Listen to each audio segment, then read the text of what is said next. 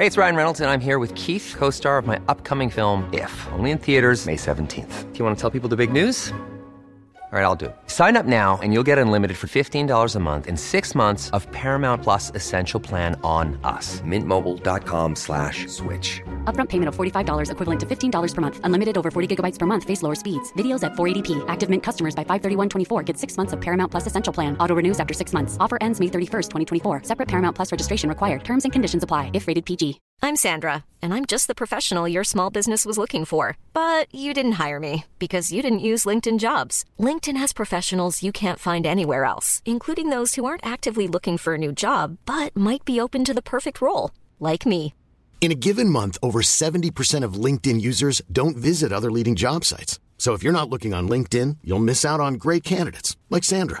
Start hiring professionals like a professional. Post your free job on linkedin.com/people today. Everyone knows therapy is great for solving problems, but getting therapy has its own problems too, like finding the right therapist, fitting into their schedule, and of course, the cost. Well, BetterHelp can solve those problems. It's totally online and built around your schedule. It's surprisingly affordable too. Connect with a credentialed therapist by phone, video, or online chat, all from the comfort of your home. Visit betterhelp.com to learn more and save 10% on your first month. That's BetterHelp H E L P. Det är ju så att vår partner i juni är Peroni Nastro Azzurro 0,0%. Peroni Nastro Azzurro 0,0% är, just som namnet antyder, ett helt och hållet alkoholbefriat öl. Men det är inte bara ett öl helt utan alkohol, det är dessutom ett otroligt gott öl. Helt utan alkohol. Ett öl med smak som är snudd på identisk med originalölet. Ja, och vi har ju druckit det här ölet ett gäng gånger över lite tid nu faktiskt och kan verkligen stå bakom både smak och känsla. Jag skulle vilja säga att vår premiär var väl på eh, F1 i Monza förra året och det var ju otroligt trevligt måste jag säga. Ja men det var ju otroligt trevligt och otroligt gott. Och eh, perfekt inte bara i Monza utan även vid alla andra tillfällen när man inte vill eller får dricka alkohol helt enkelt. Och Peroni Nastro Azzurro 0,0% är vad man kan kalla den alkoholfria ölens mamma. Drottningen i kylen. Den har dessutom italiensk smak och ett italienskt arv, vilket vi alltid uppskattar. Det är sedan gammalt. Vi är ju den goda smakens förespråkare och är det något det här är så är det ju faktiskt god smak. Ja, och vi var på Monza och ja, det var ett minne för livet. Men nu är det ju så här att ni lyssnare har möjligheten att uppleva Peroni Nastro Azzurro 0,0% och inte bara det, utan en replika av den allra senaste Aston Martin Formel 1-bilen. Den 16 till 18 juni så ska man befinna sig i Kungsträdgården i Stockholm för då äger evenemanget Il Pitstop rum. Det är vad man kan kalla för en track day experience. Il Pitstop är utformat för att återskapa det perfekta depåstoppet. Och mellan klockan 12 och 18 dessa dagar finns en replika av Aston Martins Formel 1-bil AMR 23 på plats. Och du som lyssnare har en möjlighet att tävla om unika biljetter till en track day experience på Silverstone. Med andra ord, en smakfull matchning av öl, bil och stil med Peroni Nastro Azzurro 0,0% som är det perfekta ölet för en suverän alkoholbefriad smakupplevelse. Välkommen till Il Pitstop! Det här blir kul. Tack Peroni Nastro Azzurro 0,0%.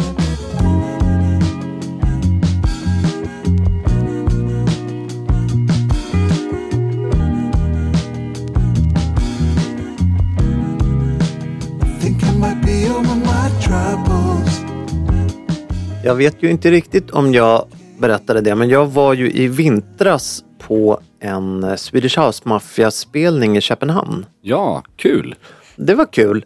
Något av det jag bar med mig mest hem var ju minnet av... eh, Det kändes som att alla uppfattade mig som civilpolis. Va? Nej men alltså det, det här är inte för att göra mig lustig på något sätt utan jag och min vän måste ha utstrålat någonting. Jag har väl helt enkelt kommit upp endera i ålder eller i någon, Drogfrihet om inte annat. men någon form av aura som gjorde att alla i, no, i en cirkel omkring oss började uppföra sig väldigt ordningsamt. Ja, det är väl en bra egenskap skulle jag säga. Ja fast man vill ju inte vara en, Nej, men... pa, en partydödare heller. Nej, nej, nej, men du har väl en eh, auktoritär hållning eller någonting? Alltså, Ja, det kanske är bra Ordnings- men jag vill ju inte ha det när, när, all, när andra ska festa och har betalat pengar för att göra det. Men då, Nej, nej, nej. då kändes det som att då, då stod vi dessutom, vi hade, vi hade så bra biljetter som man bara kunde ha. Vi stod med eh, killarna i bandets fruar och barn okej. om man säger så. Det, vi spred en dålig stämning på en plats där man absolut inte ville göra det. det var intressant ändå. Ja, det, det, var, det var väldigt speciellt. Men varför berättar jag då det här nu, ett halvår efter? Jo, för att om jag nu ska namedroppa ännu mer, och det kommer jag att göra nu, Gör det. så upplevde jag exakt samma sak för någon vecka sedan. Okej. Det var nämligen så, jag förvarnar här nu med namedroppingen.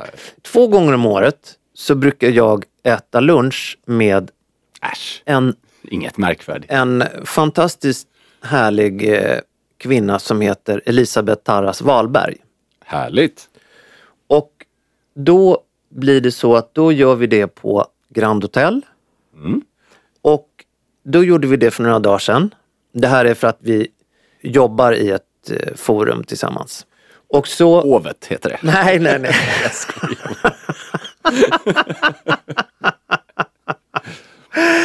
nej, men så, så satt vi där. Så märker jag att där är ett gäng som, som jag på något vis känner igen. Men som jag inte riktigt kan sätta fingret på vilka det är. Inne på Grand. Inne på Grand, i Kadierbaren där. Och jag blir lite så jag kan liksom inte släppa det här. Det är alltså stökig rockstjärna-aura Okej. 5.0 Okej. på de här snubbarna. Det är en, det jag uppfattar är en blandning av liksom uppåt, neråt, hit, dit och jetlag på en gång. Oj. Utan att vara stökiga. Nej, nej, jag fattar. Men eh, bara så här. En ja. aura. Ja, en aura. Sen så frågar en vän mig, vi, vi ska gå på en fördrink han och jag. Jag har fyra biljetter till Wu-Tang Clan. Okej. Och då tänker jag så här, oj, wow. Det måste ju ha varit de som var på Grand Jaha, alldeles nyss då. vad kul. Så den här fördrinken blir av. Den blir längre och längre. Han och jag beger oss ut till Avicii Arena. Okej. Vi är då två rakade män som kommer in lite sent till den här spelningen. Okej. Och jag har aldrig någonsin fått så många misstänksamma blickar. Folk sträckte på sig lite. Folk sträckte på sig och tömde i stort sett fickorna. Fy fan vad kul ändå. Där det i själva verket var han och jag som hade varit på en, på en lång Ja, väldigt utdragen fördrink. Det var också så intressant för att vi, goes without saying, Ja, ja. stack ut en aning klädmässigt. ja, jag förstår. Vi var inte Wu-Tang Clan. Inte jättemycket kavaj och skjorta i bland besökarna. eller? Nej, och jag, Åskådarna. till saken hör, jo jag hade en linneskjorta men jag hade en mockajacka över det. Okej. Han, när vi bestämde på allvar att vi verkligen skulle gå, då bytte han kläder. Men det var ändå, det, det gick inte, vi hade ju liksom fått operera om oss för att ens vara i närheten Ja, ja, ja, av att kunna vara liksom trovärdiga fans. Det hade inte räckt med kläderna, det är det jag Var det en bra spelning förresten?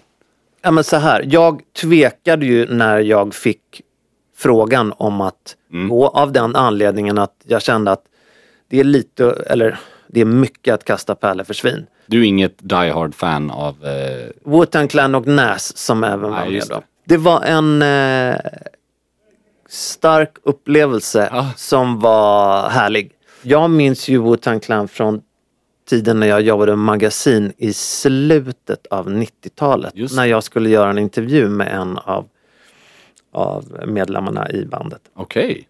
Men det får bli ett annat avsnitt. Ja, ja, ja, absolut. Men det är ju, man, du får ju ta med dig att det är ju fortfarande bättre att uppfattas som civilpolis än ha den här stök-auran som du såg Ja, det gänget. det... Alltså Men det- det är menar, bara om inte- inget av fallen är korrekt så är det Nej. liksom... Men just reflektionen av att hamna i ett ålders... Mm. Liksom i, en, i ett åldersskede där man... Jag undrar vilken spelning jag skulle gå på där jag skulle liksom smälta in. Julio, kanske. Ja, möjligen faktiskt. Det, det ser jag ju som en... Men alltså, det, är- det är ju en otroligt vack, vacker komplimang.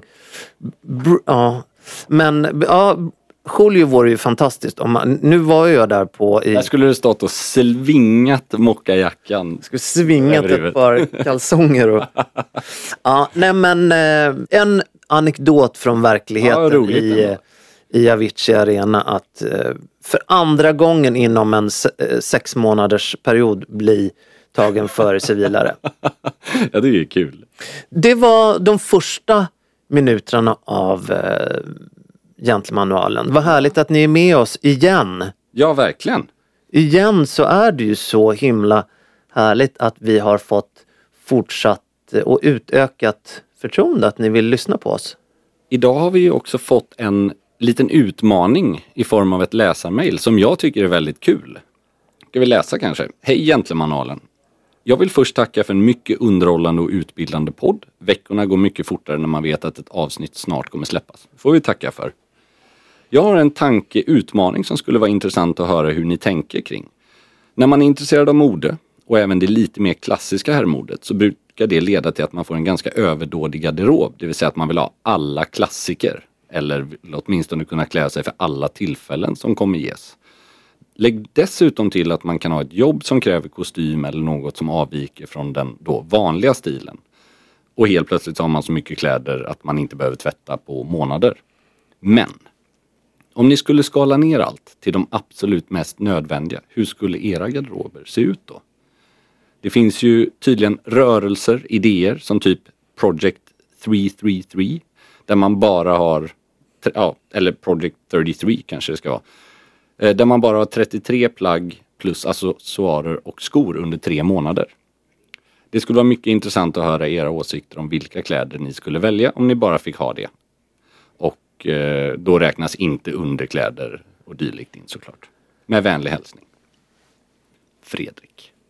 Han har alltså inget samröre med eh, det här projektet utan jag tycker det är en kul, jag tror inte att vi behöver summera exakt 33 plagg. Men jag kan absolut eh, tycka att det här är en intressant utmaning för jag känner igen det här beteendet och vi som jobbar i en bransch där det per definition florerar mycket kläder. Alltså vi har ju mer kläder kanske bägge vi två än vad gemene man har. Och det är ganska naturligt. Vi har också kanske lite högre omsättning på kläder på grund av att vi jobbar med det och gör fotograferingar, vi gör samples av olika samarbeten och liknande. Så att det är klart, eh, jag tycker det är en hälsosam eh, uppgift att försöka skala ner till vad, vad använder man och vad känner man ett behov av att man faktiskt har. För jag själv kan väl känna ibland en, ett, nästan ett själväckel kring Behöver man ha liksom åtta par jeans som alla ser relativt lika ut? Eller särskilt då med en produkt som till exempel jeans där jag hävdar ju då att du behöver kanske ha ett eller två par som du varvar mellan som har en viss stil eller tvätt eller form. Och sen använd dem så att de får den här härliga patinan vi pratar om. Snarare än att man behöver inte ha det här fågelskåda-grejen att jag ska ha den och den och den och den. Utan vad är relevant för dig just? Det tycker jag är en viktig aspekt i det hela. Ja, det, här, det, är en, det är en väldigt intressant fråga och basgarderob som fenomen är ju väldigt intressant. Sen vet inte jag hur, hur länge han tänker sig att den här garderoben ska hålla i, Nej. över tid. Det är sant. Det Om där... det ska gälla i sommar, i ett år eller i tio år. Ja, men jag tänker, när jag har funderat lite på den här frågan så har jag syftat på att det ska täcka ett års olika, om man säger då, olika säsonger och situationer. Sen är det ju så, har du bara ett par jeans eller ett par eh, flanellbyxor som är gråa till exempel, som är klassiker jag verkligen använder och vill ha. då kommer ju de slitas mycket snabbare. Det som jag vill få sagt med det här är ju snarare att istället för att ha sju färger av flanellbyxor varav du använder två så kanske du ska ha fem i samma den kategorin du faktiskt använder. Att försöka att inte köpa allt på en gång. För det är ett jättestort misstag som många gör. Att man köper fyra färger av en tröja för att man gillade en färg. Och sen så ligger de andra tre relativt oanvända. Så att fundera liksom, vad är det för någonting man använder? Och, ja, men som sagt, om, man tar, om vi börjar med byxor typ, jeans. Hitta istället för att köpa fem olika modeller. Hitta den modellen, prova ut, lägg tid och låt den kosta lite mer då. Köp den modellen som du trivs bäst i. Och så köper du den kanske i en blå tvätt som du verkligen gillar. Eller en svart tvätt om du använder mer svarta jeans. Det här är ju väldigt personligt. Det går inte att välja alla ska ha ett par svarta jeans. För då kommer man in på det här klass att du måste ha vissa saker. Det är ju helt meningslöst om du aldrig bär svarta jeans. Varför, varför ska du ha ett par? Men jag har ju, alltså vi har ju bägge ofta, eller haft mer och mer svarta jeans till, både till kavaj och till liksom någon svart skjorta. Alltså jag, jag tycker det är mycket, mycket roligare idag än vad jag tyckte för kanske fem, sex år sedan när svart nästan var något fult bortsett från smokingen. Men att liksom hitta den grundmodellen. Det är samma sak med ja, kostymbyxor då eller mer dressade byxor. Oavsett om det är måttsytt eller om det är ready to wear så försök hitta en modell och liksom håll dig till det du gillar istället för, för annars kommer du bara störa dig på att, ja just det, den där modellen, det var ju ett fint tyg men passformen var inte riktigt som jag gillade eller någonting och då, då kommer du inte använda dem ändå. De fyller liksom ingen funktion i garderoben om de inte används. Och alltså jeans i den blåa nyansen du trivs i. Beiga chinos. För någon, alltså den här mellansegmentet mellan dressad byxa och jeans. Och ett par vita byxor. Och det här skulle kunna vara vita flanell om du vill ha dem på vintern eller vita linne för sommaren. Men jag använder ju fruktansvärt mycket vita byxor har jag märkt. Så det är ju någonting där jag prioriterar att ha. Vad har du på dig för byxor idag? Idag har jag faktiskt ett par vita linnebyxor från den här Ströms Sartorial Project. Och du har ett par vita jeans. Jag kör vita jeans. Ja, så att vi, vi är ju väldigt eniga där. Alltså, Och, och blå skjorta. ja, till och med. Min skjorta och är du har från, blå skjorta. Min är Shirtonomis merino-skjorta i mörkblått. Du vet jag har en eh, i samma kvalitet men i en annan färg va?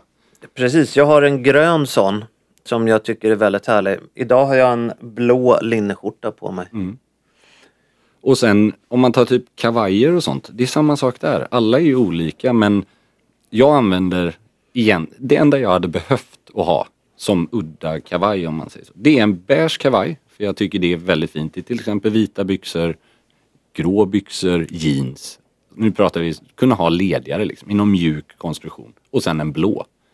De två. Och säg att en blå då är dubbelknäppt, kanske en klubbkavaj eller enkelknäppt i något liksom, material med mycket textur.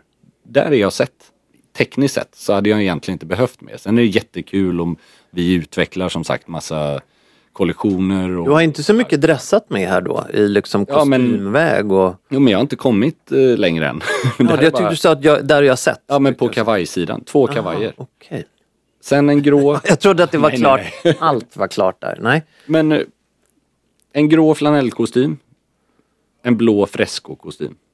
Och varför jag säger det är väl optimalt så kanske bägge ska vara fresco för du kan ha fresco på höst, vinter också egentligen. Men jag tycker om man ska ha en flanellkostym så hade jag nog velat ha den i grått. Jag tycker under vintermånaderna så funkar den i nästan alla, även formella sammanhang. Och den har, det är någonting med grå flanell som är väldigt snyggt liksom. Och plus att jag inte, jag trivs inte riktigt lika mycket i grått på sommaren. Eftersom det är mer formell eller mer städad kostym. Man, det är, man kan ta ut svängarna lite mer sommartid än så. Sen tycker jag väldigt kul med en ljus kostym. Som kanske inte är ett behov eh, formellt sett men säg att man har ljus linnekostym eller någonting. Bara som du kan, du kan bryta upp kavajen och ha till de här vita byxorna eller du kan ha de byxorna i sig ihop till den blå kavajen och liknande. Men det, det är den här lite, den lediga. Och där har du, det är tre kostymer och sen en smoking. Och en smoking använder du ju i regel väldigt mycket mer sällan. Men det är svårt att inte ha med den i en basgarderob för min del. För det är nog... Du behöver inte ha tre smokings. Du behöver ha en. Och ska man... Alltså då har vi helt plötsligt byxor, kavaj och kostymer klara. En mörkblå paletå för vintern. Gärna i någonting, liksom samma sak där. Ta i lite. Alltså det behöver inte vara kashmir för det kan vara jävligt känsligt men varför inte kashmir om du gillar den känslan. Men någonting som du kan ha till nästan allting. Dubbelknäppt. Du kan vika upp kragen, du kan ha den till jeans och en, en tröja. Eller så har du den över din kostym. Perfekt. Och sen en brun mockajacka för de där väldigt lediga situationerna. Det är liksom, det är de två ytterplaggen. Om jag verkligen skulle skära ner det. Skjortor, en vit, enkel manschett, cutaway-krage, en ljusblå, button down, någonting. Det fyller också den funktionen. Sen är det jättehärligt med typ den här merino-skjortan. Men då, det skulle vara den tre. Ingen första skjorta direkt. Nej, det, det är mer den här när du inte... Alltså de andra två kan du ju ha både till kavaj och som de är. Det här är ju mer en, en skjorta som, där skjortan är hjälten på något sätt. Stickat. Unna sig att ha en polotröja och en rundhalsad tröja. De slits ju lite snabbare än vad de skräddade plaggen gör eftersom de ligger närmare hyn, eller liksom huden. Det är lite krångligt att tvätta kashmir frekvent. Men det är ju, jag kan bara tala för mig, det finns ju få plagg jag använder mer än stickade tröjor av olika sort. Testa kanske, som vi pratade om någon gång, eh, Rubatos lammull. Om man pratar vintertid, för de kan ju liksom gå igenom ett världskrig utan att de pajar. Och också en så här väldigt bra basprodukt att ha. Rundhalsat polo, för min del. Gillar man V-ringat så är det kanon, men det är inte, det är, det är liksom inte essentiellt för mig. Och sen vårversionen skulle väl vara en piké då. Alltså det mellanskiktet mellan skjorta och t-shirt. Om man hittar en one piece krage som man gillar eller om man gillar liksom en mer klassisk. Jag är inte så mycket för de här Lacoste pikéerna. Jag tycker inte de kragarna är lika roliga men liksom en dressad piké som man kan egentligen kombinera med många olika situationer också. Och sen är det skor. Inga kortbyxor. Nej, Har du aldrig kortbyxor ens i Frankrike? det är inte att jag har någonting emot det. Jag har väl något par shorts men det är liksom inte min... Jag har aldrig tyckt att det har varit snyggare och är det så varmt. Alltså jag skulle säga så här, har du ett par väldigt rena klassiska mörkblå, typ Oliver Brown eller den typen med side adjusters. Då kan du ha dem som shorts.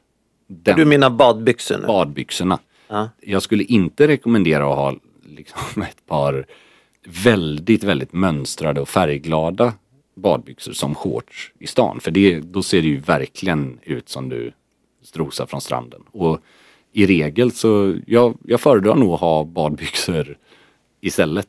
Eller ha dem på strand. En situation där det är mer logiskt att ha det. Och så har jag ett par vida linnebyxor istället.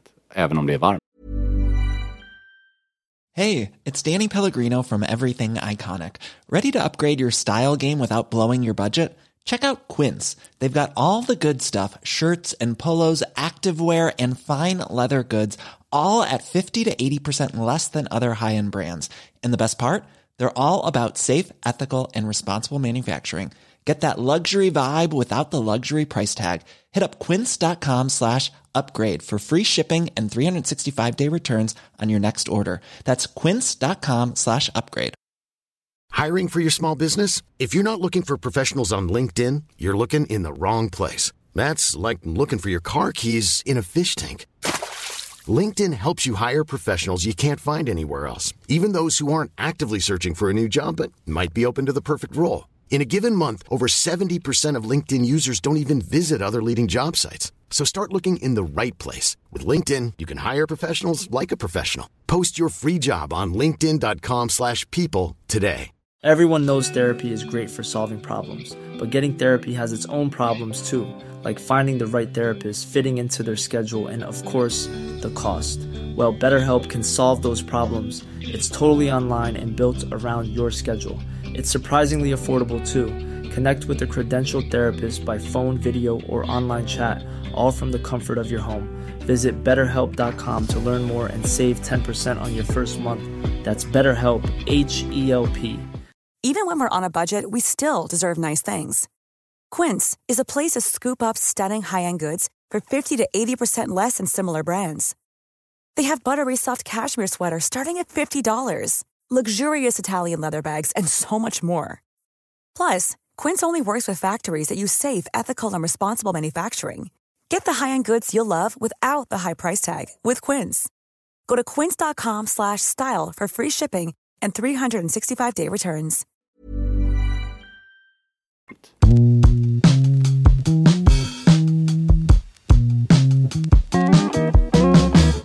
På skosidan, där, där kan du ju gå hur djupt som helst. Du kan ju ha hur mycket skor som helst men jag landar, det jag använder mest är svarta penny loafers.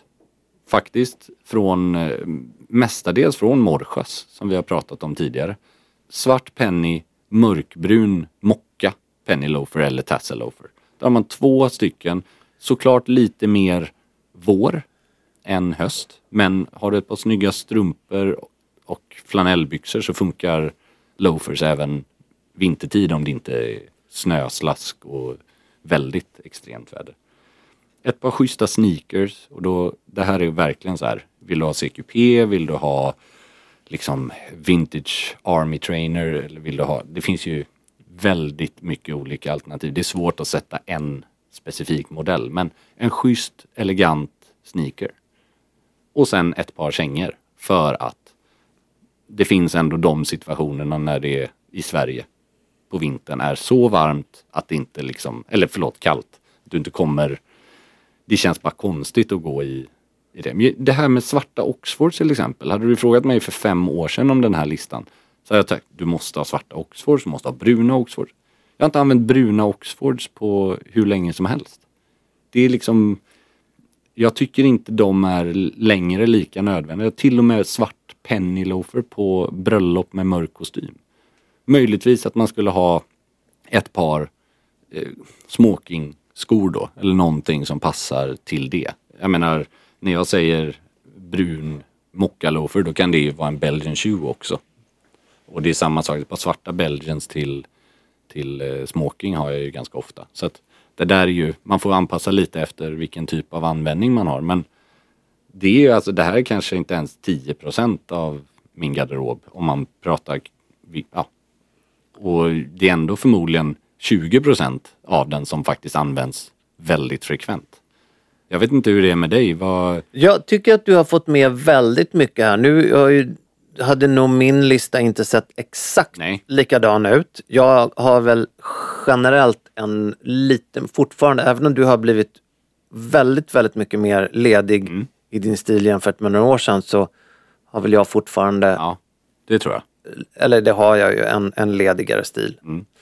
Eh, Inte minst på vintern. Men eh, det känns som att du inte har missat, jag kan inte ha udda, udda flanellbyxor. Har du med det? det? Det är möjligt att jag inte sa det, men då är det Eller det kanske du sa, jag, ett det var bara någonting. jag menar att om man känner att man använder mycket flanellbyxor så är det värt att ha ett par utöver den här flanellkostymen. Du kan såklart använda byxorna men just av slitageskäl, för det är nog vintertid, flanell och sommartid linne som jag använder mest som udda byxa om man bortser från jeans och så. Så då, det håller jag verkligen med om att men just det jag vill säga är att av de här plaggen, om du skalar bort allt annat i garderoben, lägg fortfarande kanske lite mer pengar och framförallt energi på de plaggen. Så att du är så nöjd du bara kan bli med det du faktiskt har. För det den stora utmaningen när man ska skala ner en garderob, det är ju att alla grejer du tar i när du funderar vad du ska ha på dig ska kännas väldigt, väldigt, väldigt naturligt och bekvämt. Det ska inte vara så här, oh den här är lite tight eller oh den är lite lång den här byxan eller Eh, Lite av ett, hela den- det här ämnet får mig att tänka på ett drömprojekt. Och När man arbetar i butik. En butik som, dit eh, kanske kommer kunder som har en god ekonomi. Där man som anställd kan få fria händer. Just det. Man får ett, där det handlar om förtroende och kunden uttrycker att han vill ha expertis och hjälp inom att bygga en basgarderob. Och hjälp mig, jag ska börja inom det här jobbet. Jag ska bo i det här klimatet. Och jag har bott på andra sidan jorden och inte arbetat med det här tidigare. Det, för det är ju ett drömprojekt. Att, Och det är det som skiljer en bra säljare inom Absolut. klädindustrin mot en mindre bra. Det är den här alltså, behovsanalysen som man gör ihop med kunden. Att få förståelsen, vad lever den här mannen för liv då? Vad har han för behov och vad har han för personlig smak? Och sen kunna öppna dörren lite för någonting som möjligtvis går Alltså det är jättekul att kunna utmana någon med att har du testat det här? För det kanske är nästa stora favoritplagg. Om man aldrig har haft en brun mockajacka så kanske inte ens övervägt det. Men att fortfarande inte hålla på som de här trötta stylingprogrammen som Trini och Susanna eller vad de heter. Där de liksom ska ta en IT-konsult och göra dem till rockstjärna och så bara ser man så ah, okej, alla applåderar. Han kommer inte använda ett enda av de här plaggen när den här eh, ja, men de där tv-formaten är ju så idiotiskt generaliserande och overkliga tycker jag på något sätt. måste ju behålla kärnan i en person. Och det är klart att du kan göra jättemycket genom att, så här, har du testat av vax i håret? Eller att raka dig eller att liksom ta Nej, bort men jag, jag, tror att, jag men- tror att det var det lite jag försökte säga med den här Wu-Tang-konserten. Det, det, eller spelningen. Det hade inte räckt med styling för mig. I, I vissa fall så krävs det ju mer än styling för att passa in. Ja, så är det ju. Och Sen är det- det ju ganska coolt med någon Just, som... just för att uppnå den här auran. Ja, jag är med. Som jag... Sen, jag kan tycka, jag, jag är den första att hålla med dig. Man har ju stått på spelningar eller event där man har känt sig väldigt malplacé på grund av sin egen klädsel i förhållande till normen just där. Ja. Men det finns också någonting ganska coolt med att man är så trygg i sig själv och sin stil, säger vi. Alltså vissa som är det, jag säger inte att jag är det, men de som, man, som utstrålar att de skulle kunna stå i en tredelad kostym på en hiphopkonsert och på något sätt ändå få det att funka liksom. Ja, och nu, nu menar inte jag att jag kom till Nej, den här exakt. i, i liksom ett par dubbelmunkar och jag hade ju sneakers och jeans och en mockajacka liksom. Men, Ja. men eh, ja. Nej, nej, och det, jag menar, i slutändan, vi var inne på det här i förra avsnittet om sprätts och vad som är natur, alltså att allt handlar ju om att känna sig trygg och naturlig i sin klädsel och det kommer ju när man väljer ut de här basplaggen eller den perfekta garderoben. Det är ju att försöka ha så lite diskrepans mellan plaggen och personligheten som möjligt. Sen är det viktigt tycker jag med basgarderob är oerhört intressant Mm. och viktigt på många sätt. Men man, man får inte glömma att om man aldrig uppdaterar garderoben eller om man uppdaterar den för sällan, Mm. då oavsett kvaliteten på kläderna så blir det tråkigt. Nej, ja, jag är med. Man blir en tråkig person. Alltså man, man uppfattas som trist. Ja. Det, jag står fast vid det. Nej, jag- jag det spelar ingen roll hur snygga kläderna är och hur länge de håller. För att om man inte uppdaterar sitt yttre på något sätt Nej, jag så blir man eh, trist. Och det, det- det, spelar ingen som- roll hur stor, alltså hur, hur intressant karaktär personen har. Nej. Men det, om man skulle göra ett tillägg, nu, vi var inte uppe i 33 plagg där tror jag, men teoretiskt då. Det jag menar, om du har en riktigt bra blå kavaj som du är väldigt nöjd med. Och det är inte så här att du har fyra versioner eller fyra nyanser av blåa kavajer. Du har en. Om du får en, ett infall att du verkligen gillar westernskjortor. Ja, då kan du ju krydda den. Men du behöver inte ha en helt så. ny garderob. Exakt Man blandar lite i sin outfit, i sin Precis. look, i sin klädsel för dagen. Det, det är det ultimata, tycker jag. Har jag berättat om när jag köpte mitt första riktigt exklusiva plagg för en ofantlig massa år sedan?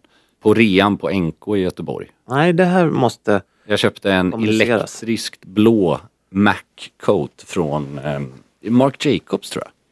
Det här var ju en tid innan jag fascinerades lika mycket av skräddat herrmode och så. Men jag var fortfarande klädintresserad och det här är ju ett typexempel på problematiken när du, du, alltså jag älskade verkligen det plagget. Jag tyckte det var så snyggt. Men det tog ungefär två gånger jag hade haft den på mig till jag blev mannen med den blå rocken. Och då pratar vi inte mörkblå utan elektriskt blå. Ja. Och det här är liksom, du kan ha små inslag som sätter, och det bör ha något som sätter en prägelkaraktär på din klädsel.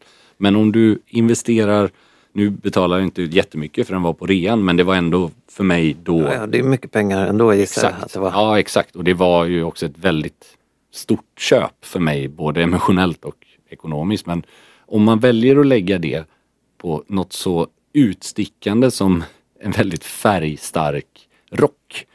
Du kan liksom inte dölja den. Du kan inte, du kan inte på samma sätt som om du köper en mörkblå Var det därför du exkluderade den färgstarka rocken ur den här listan du just läste? Ja, nej men liksom, för jag kan tycka det är svinkul att se folk som experimenterar som har en väldigt stor garderob redan. Att eh, vår vän Milad Abedi, fotografen, han är ju väldigt duktig på att få in personliga inslag. Verkligen. Även, alltså, jag vet till exempel han har en mörkbrun sammetsmoking som det låter kanske liksom Men inte det, beror ju, det beror ju på vem självklart. som bär den. Ja, precis. Och han ihop med då rätt accessoarer och en väldigt clean eh, svart byxa, svart fluga, vit smokingskjorta. Det ser helt fantastiskt ut. Men jag skulle ju aldrig rekommendera att ditt första köp av smoking är en brun sammetskavaj. Liksom.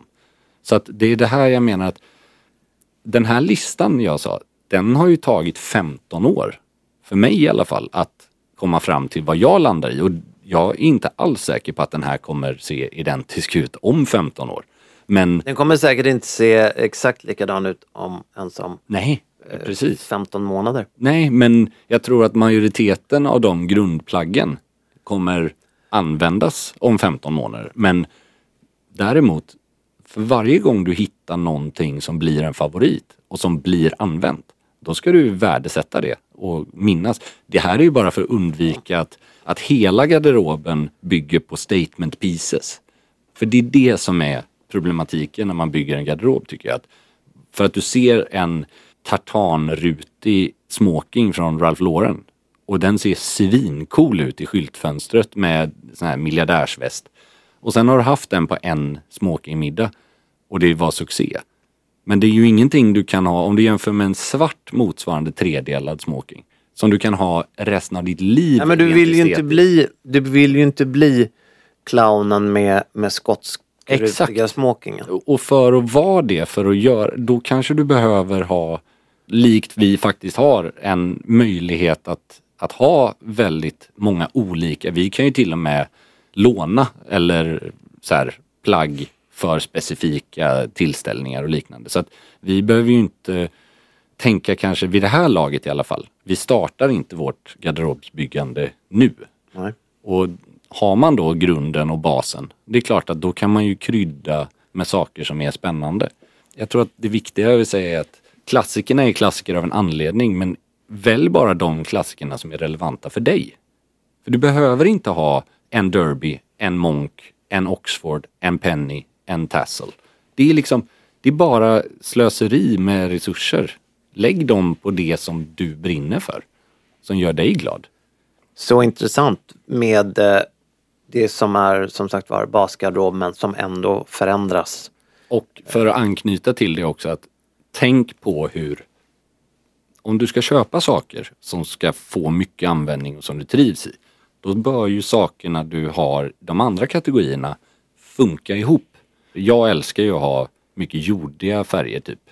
Ja men taupe, brunt, benvitt, beige, den typen av grejer.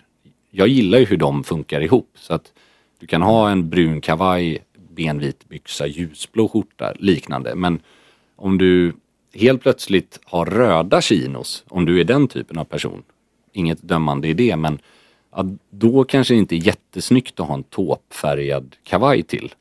För att då har du helt plötsligt Nej, exkluderat ma- matchning är ju ett, ett annat kapitel. Ja, ja liksom. nej, men det bör man ha i åtanke när man ska... Ju mindre din garderob är, ju, ju mer måste den fungera ihop med de andra nyanserna. För annars så begränsar du dig till att okej, den här kavajen kan jag ha till exakt en byxa och en skjorta. Det är lite problematiskt. Verkligen. Vi båda älskar ju kläder Mm. och det är ju lite stommen i det här eh, varumärket vi driver. Trots detta ägna några minuter åt den totala motsatsen, nämligen nakenhet. Nu är det ju sommar. Och det Naket med gentlemanualen. Är naken bra. med Jensen-manualen.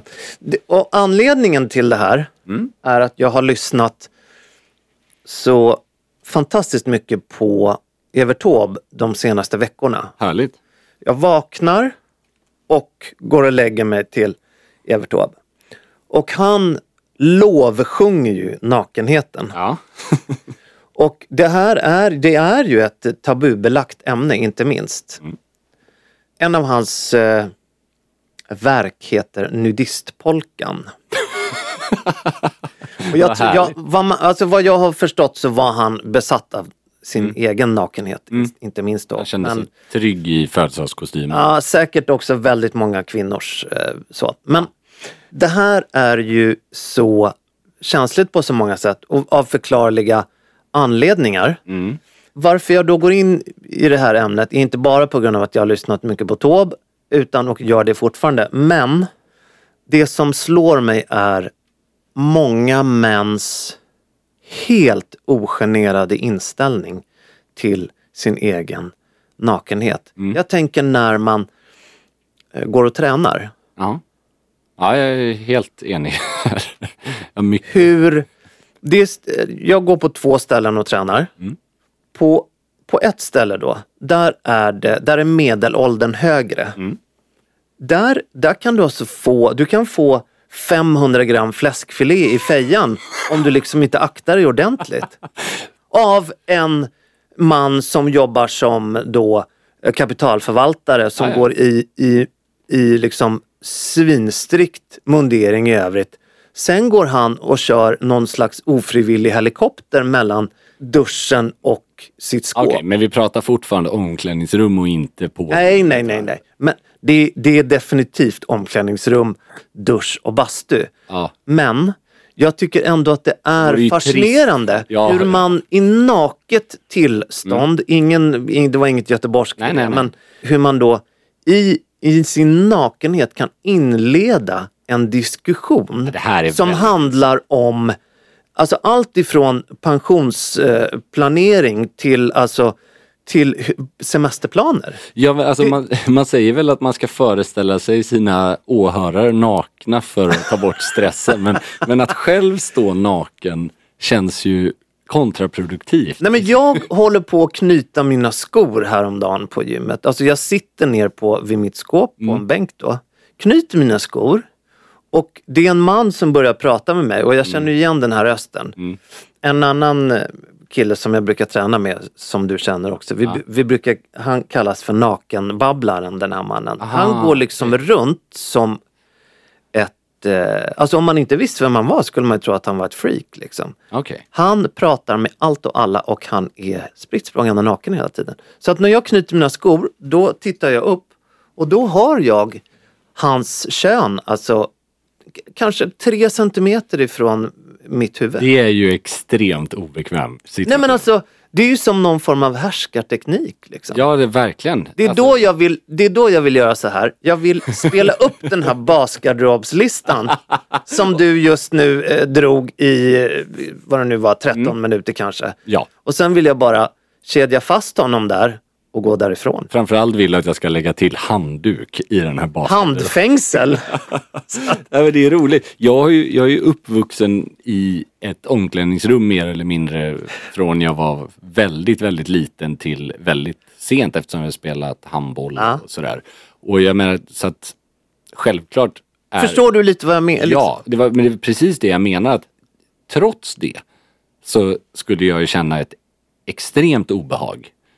Eftersom hur man än vänder och vrider på det så kan man ju inte fokusera på ett samtal. Men det går ju inte! Alltså, det, det- det går... Och det är inte att man är liksom pryd eller så själv. Det, det är bara att det blir så himla elefanten i rummet så att säga. Snabeln kanske, eller? Exakt, kanske. Och det, Nej, men, det, men det är väl så här, vad är det för fel på att ha en handduk på sig? Alltså för det blir lite sådär som du säger att det blir som någon form av, nu vet jag inte om det är så i just ditt fall som du beskrev, men att det blir någon form av härskarteknik, att man går runt och visar upp exakt. sina Och det här, tillgångar. det här är ju, är det någonting inom liksom Mm. ytliga uttryckssätt som är åldersrelaterat så är det ju nakenheten. Alltså, det- det här är ju någon form av 50 plus Ja. beteende. ja, det tror jag. Som att, okej, jag kommer från en generation där födelsedagskostymen var den vackraste kostymen. Precis. Oavsett hur jag föddes så, så är den här kostymen gjord för att visas upp. Mm. Liksom. Och därför ska jag kunna ha en diskussion om, om liksom, eh, inflationen i Sverige när jag står helt näck framför påklädda Ja, människor i det känns som att många män som kvinnor som är väldigt, väldigt stora förespråkare för nakenhet har varit en del av 60-talsrevolutionen och liksom så, hela... så tror jag absolut. För jag tror inte, nu det är omöjligt att säga såklart, men jag tror inte att det här är lika utpräglat i en yngre generation. Nej, tvärtom är det snarare ett obehag. Tvärtom, mamma, och- pappa, ta på er. Nej, det är men- obehagligt. Och tvärtom. Och tittar man på andra kulturer bland eh, Mm. yngre män, då duschar man ju med kalsonger liksom. Och det, Vilket är åt andra det är åt hållet andra väldigt hållet. speciellt. Ja, Alltså, precis. Och, eh, men, men jag vet inte, jag var Nej, bara men jag- jag tvungen att tycker det ventilera det här innan sommarsäsongen är igång nu. Så att man, man verkligen kan ta sina lugnande i tid. Nej, men, Så att man inte chockas när man möts av dessa, Jag tycker det också... dessa över, eh, liksom, taggade 50-plussare. Jag tycker det där, jag menar bastukultur. Ja. Det är ju ett annat på samma ämne där man gör såklart som man vill men där, jag tycker det är så märkligt. Det, du vet när vi pratar om hur långt upp på stranden bör man gå utan att ta på sig en skjorta? När man är, Mm. alltså du sätter dig inte och äter lunch på en strandrestaurang utan att ha skjorta. Det gör man inte. Det är samma sak. Att sitta i en bastu utan handduk, det tycker jag är någon form av norm som är helt okej liksom ändå. I alla fall om det inte är folk av andra könet i samma bastu. Men att gå ut ur bastun och inleda ett samtal på vägen ut i nakenhet. Då, då kommer man in i Nej, men den här framför allt obekväma... att du gör det med en fullt påklädd man som Ja, står i kostym. Och det är ju det som händer Okej. där jag tränar. Ja, för då är man inte längre i samma... Då har man inte samma klädkod så att säga. Nej, det är ju bara helt, det är liksom... En väldigt Det, det, är- det, är- det är en som inte har läst klädkoden. Mm. Nej, jag, jag är helt med dig. Jag vet inte. Skyl dig, det är väl det som är... Skickade inte jag en bild till dig efter att vi hade haft... När du bastade? Nej, det gjorde Nej, inte när jag bastade, men eh, jag skickade en bild. Vi hade spelat in podd för några veckor sedan och så skulle jag gå ner till eh, Strandvägen för jag skulle Jo, ta ett jo, jo, glas. jo. Ja, det här var samma helg när Beyoncé hade konsert och det, jag skulle till Grand Hotel. Mm. Det. Och det körde ihop sig totalt så vi tar ett glas på Strandvägen istället. Inget fel jag står och väntar utanför typ Strandvägen 1 eller Milles eller så, här. så Så ser jag. Jag råkade då stå i brun linnekostym, skjorta och slips, vilket man absolut inte behöver göra en högsommardag. Men det var bara en sån kontrast då när en man går i alltså shorts som skulle kunna förväxlas med kalsonger. Väldigt korta. Det tycker jag är ju snyggt med korta shorts överlag. Och bar överkropp. Rastande två hundar på en paradgata mitt i stan där alla sitter och äter. För mig är det så här, det är inte nakenhet men det är ju Det är ju det på gränsen. det är fan på gränsen. Om du går längs ett eh, joggingspår i en skog. Det skiter jag fullständigt i. Men jag förstår bara liksom inte hur man tänker om man väljer att ta liksom en, en hundpromenad i bar överkropp. Det, det är inte 40 grader. Det är Jag tror att man 22, är liksom. extremt stolt över det man har. Jo, det får, det får stå och kvar. noll liksom ins insikt. Ja, det är snarare brist på insikt. Jag, vill, jag tycker inte att det ska ha med så här, det har inte med kroppen att göra. För jag tycker inte det är okej för att du är vältränad eller inte okej för att du är överviktig eller något sånt där. Jag tycker det handlar bara om, så här, det ser, och nu låter man ju superkonservativ men jag tycker inte det är konservativt att tycka det är konstigt att liksom flanera runt bland uteserveringar utan tröja. Det är väl ett, ett, också ett rop på se mig, älska mig, här är jag. Ja, eller bara ett totalt negligerande av sin omgivning. Ja, det är det ju också. Oj, det, det är lite varmare ute än vad det var igår.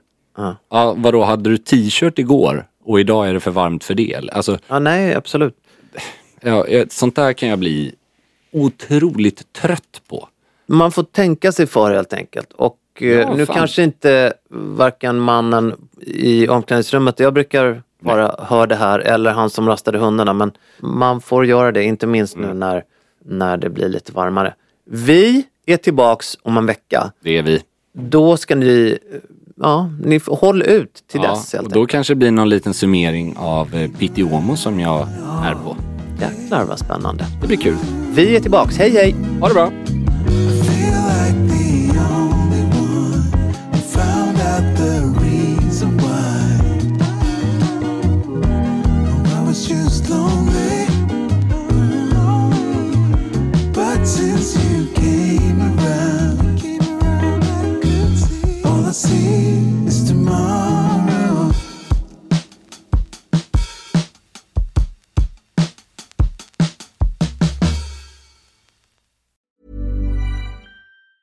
Planning for your next trip? Elevate your travel style with Quince. Quince has all the jet setting essentials you'll want for your next getaway, like European linen, premium luggage options, buttery soft Italian leather bags, and so much more. And is all priced at 50 to 80% less than similar brands. Plus, Quince only works with factories that use safe and ethical manufacturing practices. Pack your bags with high-quality essentials you'll be wearing for vacations to come with Quince. Go to quince.com slash pack for free shipping and 365-day returns. Even when we're on a budget, we still deserve nice things. Quince is a place to scoop up stunning high-end goods for 50 to 80% less than similar brands. They have buttery soft cashmere sweaters starting at $50, luxurious Italian leather bags, and so much more. Plus, Quince only works with factories that use safe, ethical, and responsible manufacturing. Get the high-end goods you'll love without the high price tag with Quince. Go to quince.com slash style for free shipping and 365-day returns. Mom deserves the best, and there's no better place to shop for Mother's Day than Whole Foods Market. They're your destination for unbeatable savings, from premium gifts to show-stopping flowers and irresistible desserts. Start by saving 33% with Prime on all body care and candles. Then get a 15-stem bunch of tulips for just $9.99 each with Prime. Round out Mom's menu with festive rosé, irresistible berry chantilly cake, and more special treats. Come celebrate Mother's Day at Whole Foods Market.